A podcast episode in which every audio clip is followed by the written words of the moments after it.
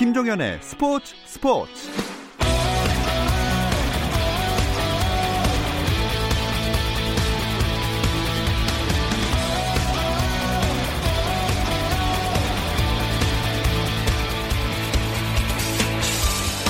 스포츠가 있는 저녁 어떠신가요? 아나운서 김종현입니다. 오늘 하루 스포츠계를 돌아보는 스포츠 타임라인으로 김종현의 스포츠 스포츠 출발합니다.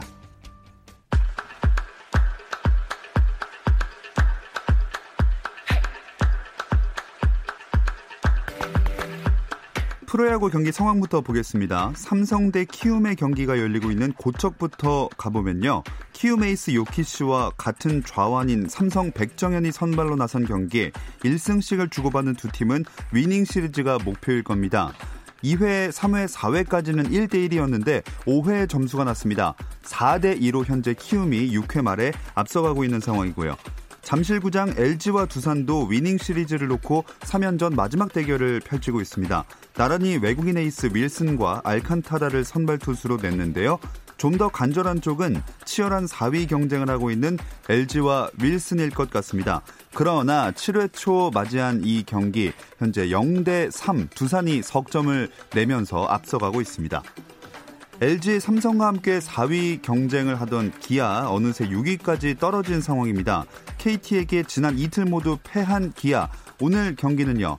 어, 4회 말까지는 3대 2로 앞서고 있었지만 5회 초 현재 KT가 두 점을 더 내면서 4대 3으로 점수가 뒤바뀐 상황입니다.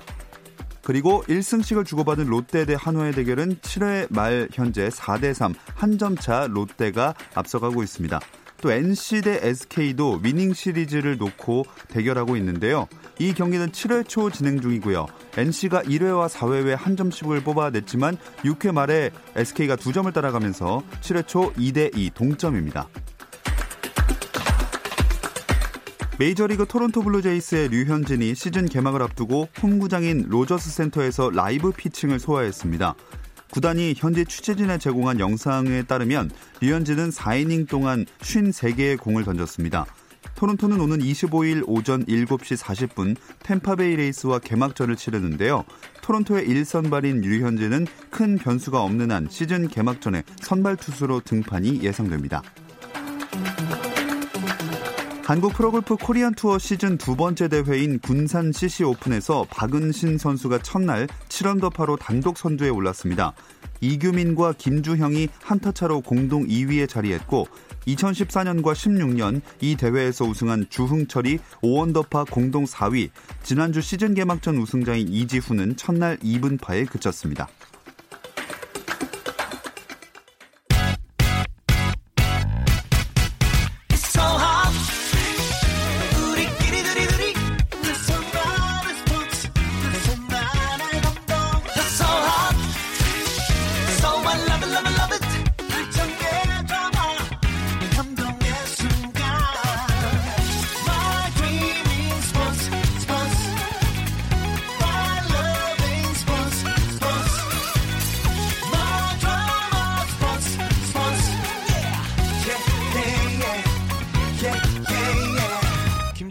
스포츠 스포츠.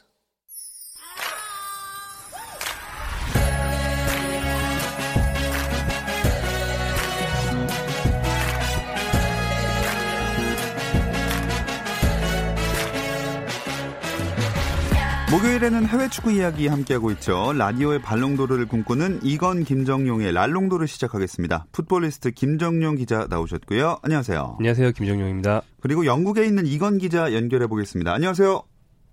네, 안녕하세요. 이건입니다. 어, 지난주는 셰필드로 가는 기차 안에 있어서 연결을 못했는데 그 사이에 영국 상황은 좀 어떻게 변했는지 궁금한데요. 네, 어, 일단은 그 코비드 그 코로나19 그 확진자가 조금씩은 줄어들고 있습니다. 지금 뭐 하루에 확진자가 한 300명에서 500명 정도 확진되는 선으로 줄어들면서 뭐 예전에 비해서는 조금 안정을 되찾고 있지만 아직까지는 불안불안한 상황입니다. 음, 손흥민 선수는 잘 지내고 있을까요? 네, 뭐 저도 열심히 잘 따라다니고 있는데 손흥민 선수 경기에는 계속 나오고 있고 경기 전에도 그 셰필드전 하기 전에도 살짝 지나간 거 봤는데 몸 상태는 크게 뭐 별로 어, 건강한 것으로 보이고요. 특히 뭐 항상 웃으면서 좋은 모습을 보여주고 있는 뭐 그런 상황입니다. 네, 보통은 손흥민 선수 얘기로 쭉 시작을 하는데 오늘만큼은 이 황희찬 선수 얘기로 해봐야 될 것 같아요. 네, 황희찬 선수가 이적했습니다. 어, 독일 분데스리가의 신흥 강호 RB 라이프찌히에로 이적을 했고요. 5년 계약을 하고 등번호 11번을 받았습니다. 이게 8일, 그러니까 어제 어, 공식 발표가 됐고요. 어, 짤츠부르크, 레드불 짤츠부르크라는 오스트리아 팀에서 어, 데뷔한 뒤로 쭉 뛰어온 황희찬 선수가 이번에 처음으로 이제 본격적으로 팀을 옮기게 됐습니다. 황희찬 선수 등번호 위에는 뭐 이제 한국 선수 이적하면 뭐 이니셜 뒤에 성 이런 식으로 마킹하는 경우가 많은데 성 빼고 희찬이라는 마킹이 음. 들어가게 되고요. 그리고 라이프찌히가 아직 분데스리가는 끝났지만 이번 시즌 UEFA 챔피언스리그는 남아 있는데요. 이 대회는 기존 squad로 나가야 되기 때문에 황희찬 여기 참가하지 않고요. 이제 다가올 2000, 2000, 2020, 2021 시즌부터 분데스리가에 도전하게 됩니다. 네, 이적은 사실상 확정이 된 것 같았고 official만 나오면 되는 상황이었잖아요. 네, 어, 짤츠부르크에서 라이프찌히로 간다는 게 뭐 공공연하게 알려져 있었고 그 오스트리아 리그가 전체 끝날 때까지 기다렸다가 발표를 하겠다 이런 이유로 좀 미뤄온 걸로 알려져 있죠. 네. 그래서 역시나 짤츠부르크의 시즌이 완전 끝난 다음에 어, 황희찬 선수는 국내로 들어와서 휴식을 취하고 있고 그 와중에 라이프찌행이 발표가 됐습니다. 이 레드불 라이프 어, RB 라이프찌라는 팀은 그 독일 지도를 보면 동쪽에 혼자 동떨어져 있는 팀이거든요. 예. 그러니까 구 동독 지역에 원래 유명한 축구팀이 잘 없어요. 왜냐하면 그 과거 분단 때 그 동독이 공산권이었기 때문에 경제가 낙후돼서 음. 그쪽에는 강한 축구팀이 생기기 힘들었거든요. 그래서 그 한 스포츠 음료 회사가 전략적으로 이제 프로팀이 별로 없는 동독 지역에 새 팀을 만들어서 키워보겠다라는 전략을 가지고 5부 리그부터 시작해서 1부까지 올린 그런 팀입니다. 네. 그 이름이 RB 라이프찌히인데 그 전에 있던 팀은 레드불 짤츠부르크거든요. 그러니까 같은 어, 모기업을 가지고 있는데 독일은 규정상 구단 이름에 모기업 이름을 넣는 걸 금지하고 있습니다. 음. 그래서 레드불이라는 그 기업명을 쓰면 안 되기 때문에 약간 비슷한 말을 만들어서 약자인 RB를 쓰고 있죠. 네. 이건 기자, 라이프치가 한글 official도 공개를 했다면서요? 네, 어, 라이프치가 그 공식 자신들의 SNS를 통해서 국산 황소 황희찬 이적 완료라는 그런 문구를 실었습니다. 근데 이제 그거를 본 이제 팬들이 아니 독일의 SNS에서 국산 황소라고 하면 이게 한국산이 아니라 독일산을 얘기하는 거냐? 이 정체를 확실하게 밝혀야 된다라는 이야기도 좀 했었고요.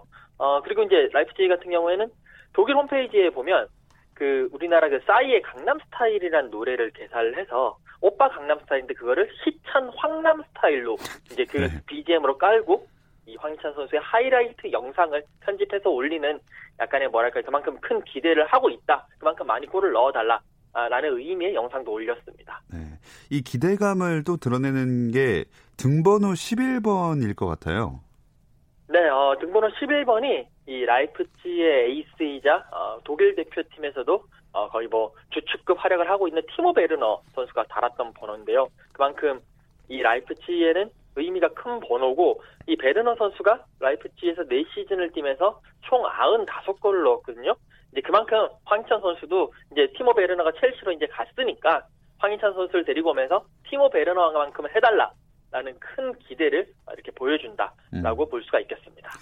그럼 황희찬 선수 이정료는 어느 정도인가요? 이정료는 그 약 200억 원으로 추정이 됩니다. 그러니까 공식 발표는 안 됐는데 어, 현지 화폐로 1,500만 유로로 알려져 있거든요. 이 정도면 어, 황희찬보다 반년 정도 앞서서 이적했던 황희찬의 동료였던 엘링 홀란 네. 지금 세계적으로 굉장히 화제를 모으고 있는 이 공격수가 2천만 유로에 이적을 했고요. 그리고 역시 황희찬의 동료였던 미나미노 다쿠미 일본 선수가 리버풀로 반년 전에 이적할 때는 850만 유로에 이적을 했습니다. 그러니까 황희찬의 이적료는 이 둘의 사이니까 네. 좀 적정하다로 볼 수 있을 것 같고요. 또 다른 비교를 하자면 손흥민 선수가 함부르크에서 레버쿠젠 갈 때랑 상황을 비교해야 될 것 같은데 그때 손흥민 이적료가 천만 유로였거든요. 음. 그걸 감안하면 게다가 지금 그 코로나 팬데믹 때문에 전체적으로 팀들이 돈을 좀 덜 쓴다는 것까지 감안하면 이 정도는 충분히 좀 높은 편이지 않나 생각이 됩니다. 네, 황희찬 선수가 아까 이건 기자가 말씀하신 대로 티모 베르너의 공백을 잘 메워줘야 되겠죠. 네, 어, 베르너 선수가 독일 대표팀 공격수인데 지난 시즌 28개의 골과 8개의 도움을 기록했는데 둘 다 본인의 career high, 그러니까 경력상에 음. 있어서 최고의 기록이었어요.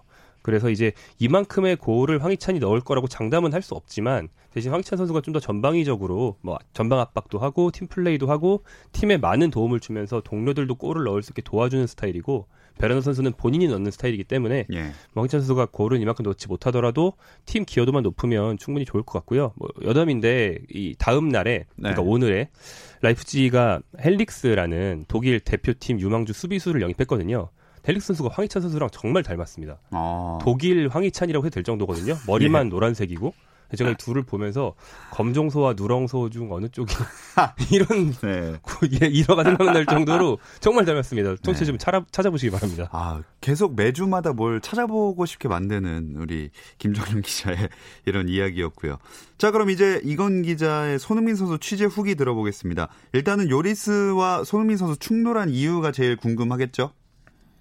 네, 어, 일단 그때 이제 하프타임에 충돌을 했는데 경기가 끝나고 난 이후에 요리 선수가 스카이 스포츠와 인터뷰를 하면서 그 이유를 밝혔습니다. 뭐 그러니까 이게 축구적인 문제인데 뭐 다 끝났다라고 얘기를 하지만 이제 기자가 집요하게 뭐 전반 종료 직전의 상황 때문이었냐라고 물어봐서 이제 그렇다고 얘기했는데 그 상황이 어떤 상황이었냐면 이제 1대 0으로 토트넘이 앞서고 있었고요. 종, 전반이 끝나기 직전에 토트넘이 에버튼의 패스를 끊었습니다. 그걸 보고 손흥민 선수가 전방으로 스프린트를 했죠. 그러면서 토트넘이 빌드업으로 역습을 가려고 했는데 그게 또 에버턴 수비수 예리미나 선수에게 끊겼습니다. 그러니까 이미 어, 손흥민 선수는 전방으로 뛰고 있었고 뒤통수에 이 눈이 달리지 않는 이상 그 상황을 못 보는 상황이었거든요. 그런 상황에서 예리미나가 볼을 잡고 히찰리송에게 패스를 했고 히찰리송이 슈팅을 하면서 이제 좀 위기를 겪었던 상황인데 그 상황에 대해서 이제 그 휴고 요리 선수가 경기 전반전 끝나고 난 다음에 왜 그때 제대로 수비를 하지 못했느냐 왜 압박을 가하지 않았느냐라고 이렇게 이야기를 한 거고 손흥민 선수가 자기 입장에서는 좀 억울한 측면이 있으니까 거기서 약간 욱해가지고 서로 이렇게 말다툼과 약간의 실랑이가 벌어졌던 어, 그런 상황으로 파악되고 있습니다.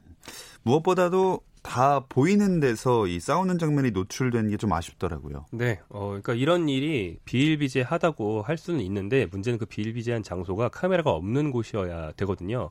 그러니까 해외에서 전문가들이 한 얘기들을 들어봐도 저런 일은 뭐 선수 출신이라면 누구나 다 겪는 거고 특히 라커룸에서 늘 일어난다. 왜냐하면 전반전 끝난 다음에 후반전 시작하기 전까지 하프타임이었잖아요. 네. 전반전 경기 내용이 안 좋았으면 이제 해외 구단, 유럽 구단에서는 라커룸에서 선수들끼리 거의 싸울 듯이 서로 때릴 듯이 막 말싸움을 하면서 서로의 투지를 끌어올리고 음. 후반전에 들어간 경우가 많다고 그래요. 근데 문제는 그거를 라커룸에 들어간 다음에 시작했어야 되는데 왜 밖에서 시작했느냐. 이 점이 요리스 선수가 좀 실수를 했거나 혹은 뭐 일각에서 제기하는 것처럼 고의로 그랬다면 네. 좀뭐 약간 잘못 판단한 게 아닌가 음. 이런 지적이 나오는 거죠.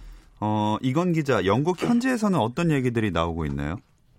네, 그 다음날 영국 신문에 보면 이 장면을 거의 헤드라인으로 뽑았습니다. 뭐 전쟁과 평화라느니 뭐 지금 열받은 토트, 토트먼 하스퍼가 아니라 토트먼 핫헤드다. 열받은 머리들이다. 음. 뭐 그런 식으로 하면서 여러 가지 이제 헤드라인으로 뽑았는데 결국 이제 이거는 하나의 축구적인 일에서는 봤을 때는 하나의 해프닝이고 경기가 이제 토트넘의 승리로 끝났고 그리고 둘 다 화해를 했다. 뭐 해프닝이니까 우선 넘기자. 다만 그래도 이제 김정현 기자 얘기한 것처럼 뭐 크리스 서튼이라는 레전드 선수는 그거를 라커룸 안에서 했어야지 왜 거기서 했느냐라고 따끔하게 지적하는 뭐 그런 어 이제 얘기들도 있었습니다. 네.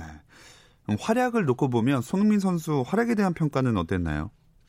어, 그 활약에 대한 평가가 이제 그 충돌과 연관지어서 많이 평가를 하더라고요. 이제 아, 하프타임 때, 그러니까 전반 끝나고 충돌을 했기 때문에 손흥민 선수가 이제 그 숨겨져 있던 계속 버릇하고 있던 그 이제 계속 안 좋았던 아, 그런 공격 본능을 이제 끌어내었다, 각성을 했다. 그래서 손흥민 선수를 후반전에 활발한 공격력을 보여줬고 슈팅도 4개나 했다. 그래서 좋은 평가다, 좋은 평가를 내린다. 라는 뭐 음. 그런 얘기들이 많이 있습니다.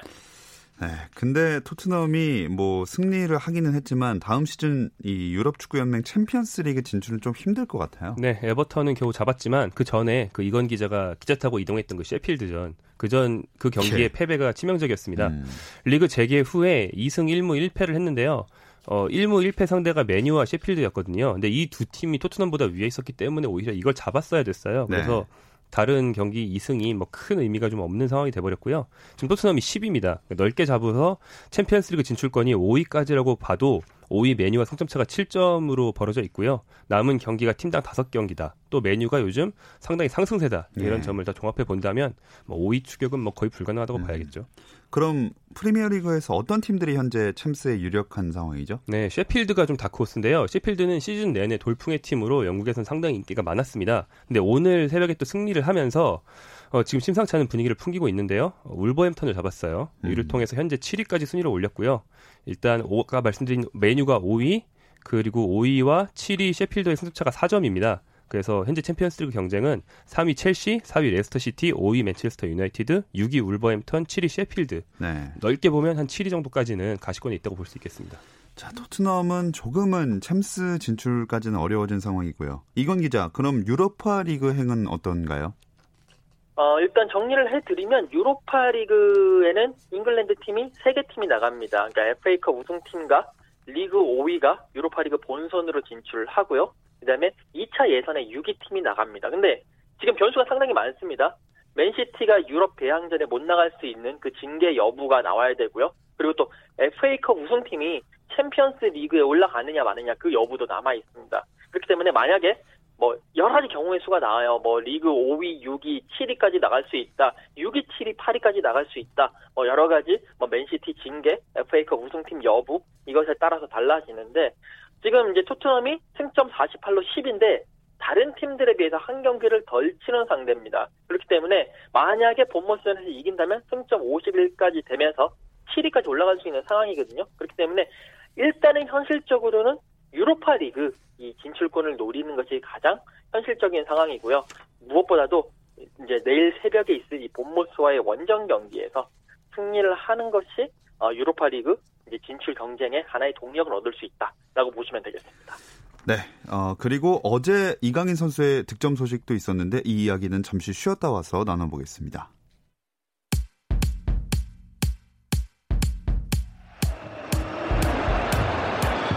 Options.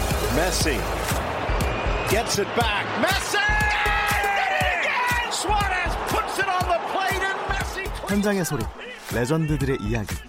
스포츠 스포츠에서 모두 다 만나보세요. 김정현의 스포츠 스포츠.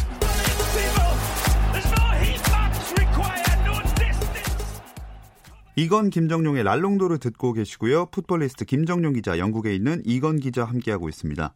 프리메라리가 발렌시아 이강인 선수 진짜 오랜만에 득점을 했어요. 네, 어제 새벽 레알 바야돌리드를 상대로 한 경기에서 골을 넣었는데요. 시즌 2호 골입니다.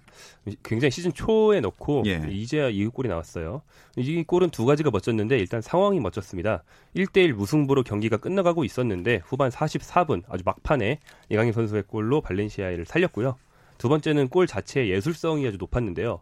왼발 중거리 슛이었는데 굉장히 정확하고 우아하게 감아차서 음. 골키퍼가 예측 못한 하단으로 싹 집어넣어 버렸는데 강력하다기보다는 좀 절묘하고 우아한 쪽에 가까운 그런 멋진 중거리 슛이었습니다. 네, 안 그래도 감독이 바뀌고 나서 팀 내 입지가 어떻게 될지 걱정이 좀 있었는데 이번 득점으로 약간 희망적으로 봐도 될까요? 네, 이번에 어, 후반 교체 출전해서 약 30분 정도를 뛰었거든요. 예전 출장 시간이 아주 긴 건 아니지만 출장 시간을 늘릴 수 있는 건 결국 그 한정된 시간 동안 본인이 보여주는 활약상입니다. 보로 곤살레스 감독 대행은 원래 발렌시아를 잘 아는 오랫동안 코치와 감독 대행을 많이 해본 사람이기 때문에 음. 이강인의 기량과 가능성에 대해서도 뭐 다 이미 판단을 해놓고 있을 것 같고요. 이번 경기에 세 결사 역할을 해줬으니까 남은 경기가 겨우 세 경기밖에 안 되긴 하지만 그 세 경기에서는 좀 더 뛰고 좀 입지도 높이길 기대해 봅니다. 그런데 이강인 선수가 재계약을 거부했다 이런 소식도 있거든요. 이건 기자 어떤 상황인가요? 어, 일단 그 지금 이강인 선수와 발렌시아의 계약 관계를 한번 짚어봐야 될 것 같은데요. 이 양측의 계약이 2022년 여름까지 돼 있습니다. 여기에 발렌시아는 이 이강인 선수와의 계약을 2023년, 그러니까 1년을 추가로 연장할 수 있는 옵션을 가지고 있습니다. 그리고 buyout이라고 하죠. 이제 다른 팀이 영입하려고 하는 팀이 이 돈 이상을 내면 무조건 데려갈 수 있는 그 buyout 금 그러니까 가격표가 8천만 유로, 우리나라 돈으로 한 1,100억 원 수준으로 잡혀 있습니다. 뭐 참고로 아까 전에 황희찬 선수가 한 1,500만 유로, 1,400만 유로 정도 되니까 그에 한 4배, 5배 된다는 얘기인데 그 정도로 많이 잡혀 있습니다. 즉, 이 얘기는 어, 이강인 선수가 구단 동의가 없으면 결국에 이적이 힘든 상황이란 얘기고요. 이강인 선수 입장에서 봤을 때는 그러면 이 재계약을 함에 있어 가지고 이러이러한 독소 조항들, 그러니까 어, 구단이 1년을 연장할 수 있는 조항 그리고 너무 높게 책정된 buyout 이런 조항들을 뭐 없애거나 좀 내리는데 어 그 이제 전략을 집중을 할 수밖에 없는 상황입니다. 즉 다음번에 혹시 이번에 이적이 안 되더라도 다음번에 이적을 할 때 조금 더 쉽게 이적을 할 수 있는 환경을 만들려고 하는 수순이고요. 일단 그걸 없애고 난 다음에 그 다음에 이적을 생각하겠다. 그러니까 전략상으로 예를 들어서 여기서 발렌시아에서 계속 뛰면 좋지만 뭐 그게 안 되고 이적을 하더라도 조금 더 수월하게 이적을 할 수 있는 그런 환경을 만들겠다. 아, 라는 그런 전략으로 지금 읽혀집니다. 음, 그럼 이적설은 당분간 아무래도 계속될 가능성이 높겠네요. 네, 일단 뭐 재계약을 계속 거부를 하고 있고 그 재계약안을 놓고 줄다리기를 하고 있기 때문에 이런 상황에서 또 뭐 아약스라든지 뭐 프랑스 리그에 있는 어, 보르도라든지 올림피크 리옹이라든지 이런 팀들이 계속 이강인 선수에 대해서 문의를 계속하고 있는 상황이거든요. 그렇기 때문에 어, 여러 가지 그 특히나 에이전트 쪽이라든지 그쪽 구단에서 언론 플레이도 많이 할 거고 그런 언론 플레이를 하게 되면 이적설이 계속 곳곳에서 음. 터져 나올 것 같습니다. 네, 이제 저희가 코로나19 시국에 야심차게 내놓았던 코너 랄롱도르 아카이브로 이어가 볼 텐데요. 어, 유럽 축구 일정도 남아있고 이적 시장 이슈도 있기 때문에 오늘로 갑자기 시즌 1을 좀 마무리를 해보려고 합니다. 그래서 오늘 시즌 1의 마지막 주제부터 일단 들어볼게요. 네, 어, 그동안 메시의 700호 골 기록도 있었고 그게 터졌을 때 앞서 달성한 호날두와 비교가 많이 됐거든요. 예. 그래서 이 두 선수가 대표적인 라이벌인 만큼 현재 라이벌뿐 아니라 과거의 라이벌까지 축구 역사상 최고의 라이벌 계보를 좀 정리해 보려고 합니다. 아, 마 현재 축구 팬들은 이 대부분 메시와 호날두를 떠올릴 텐데 유럽도 이건 기자 마찬가지겠죠?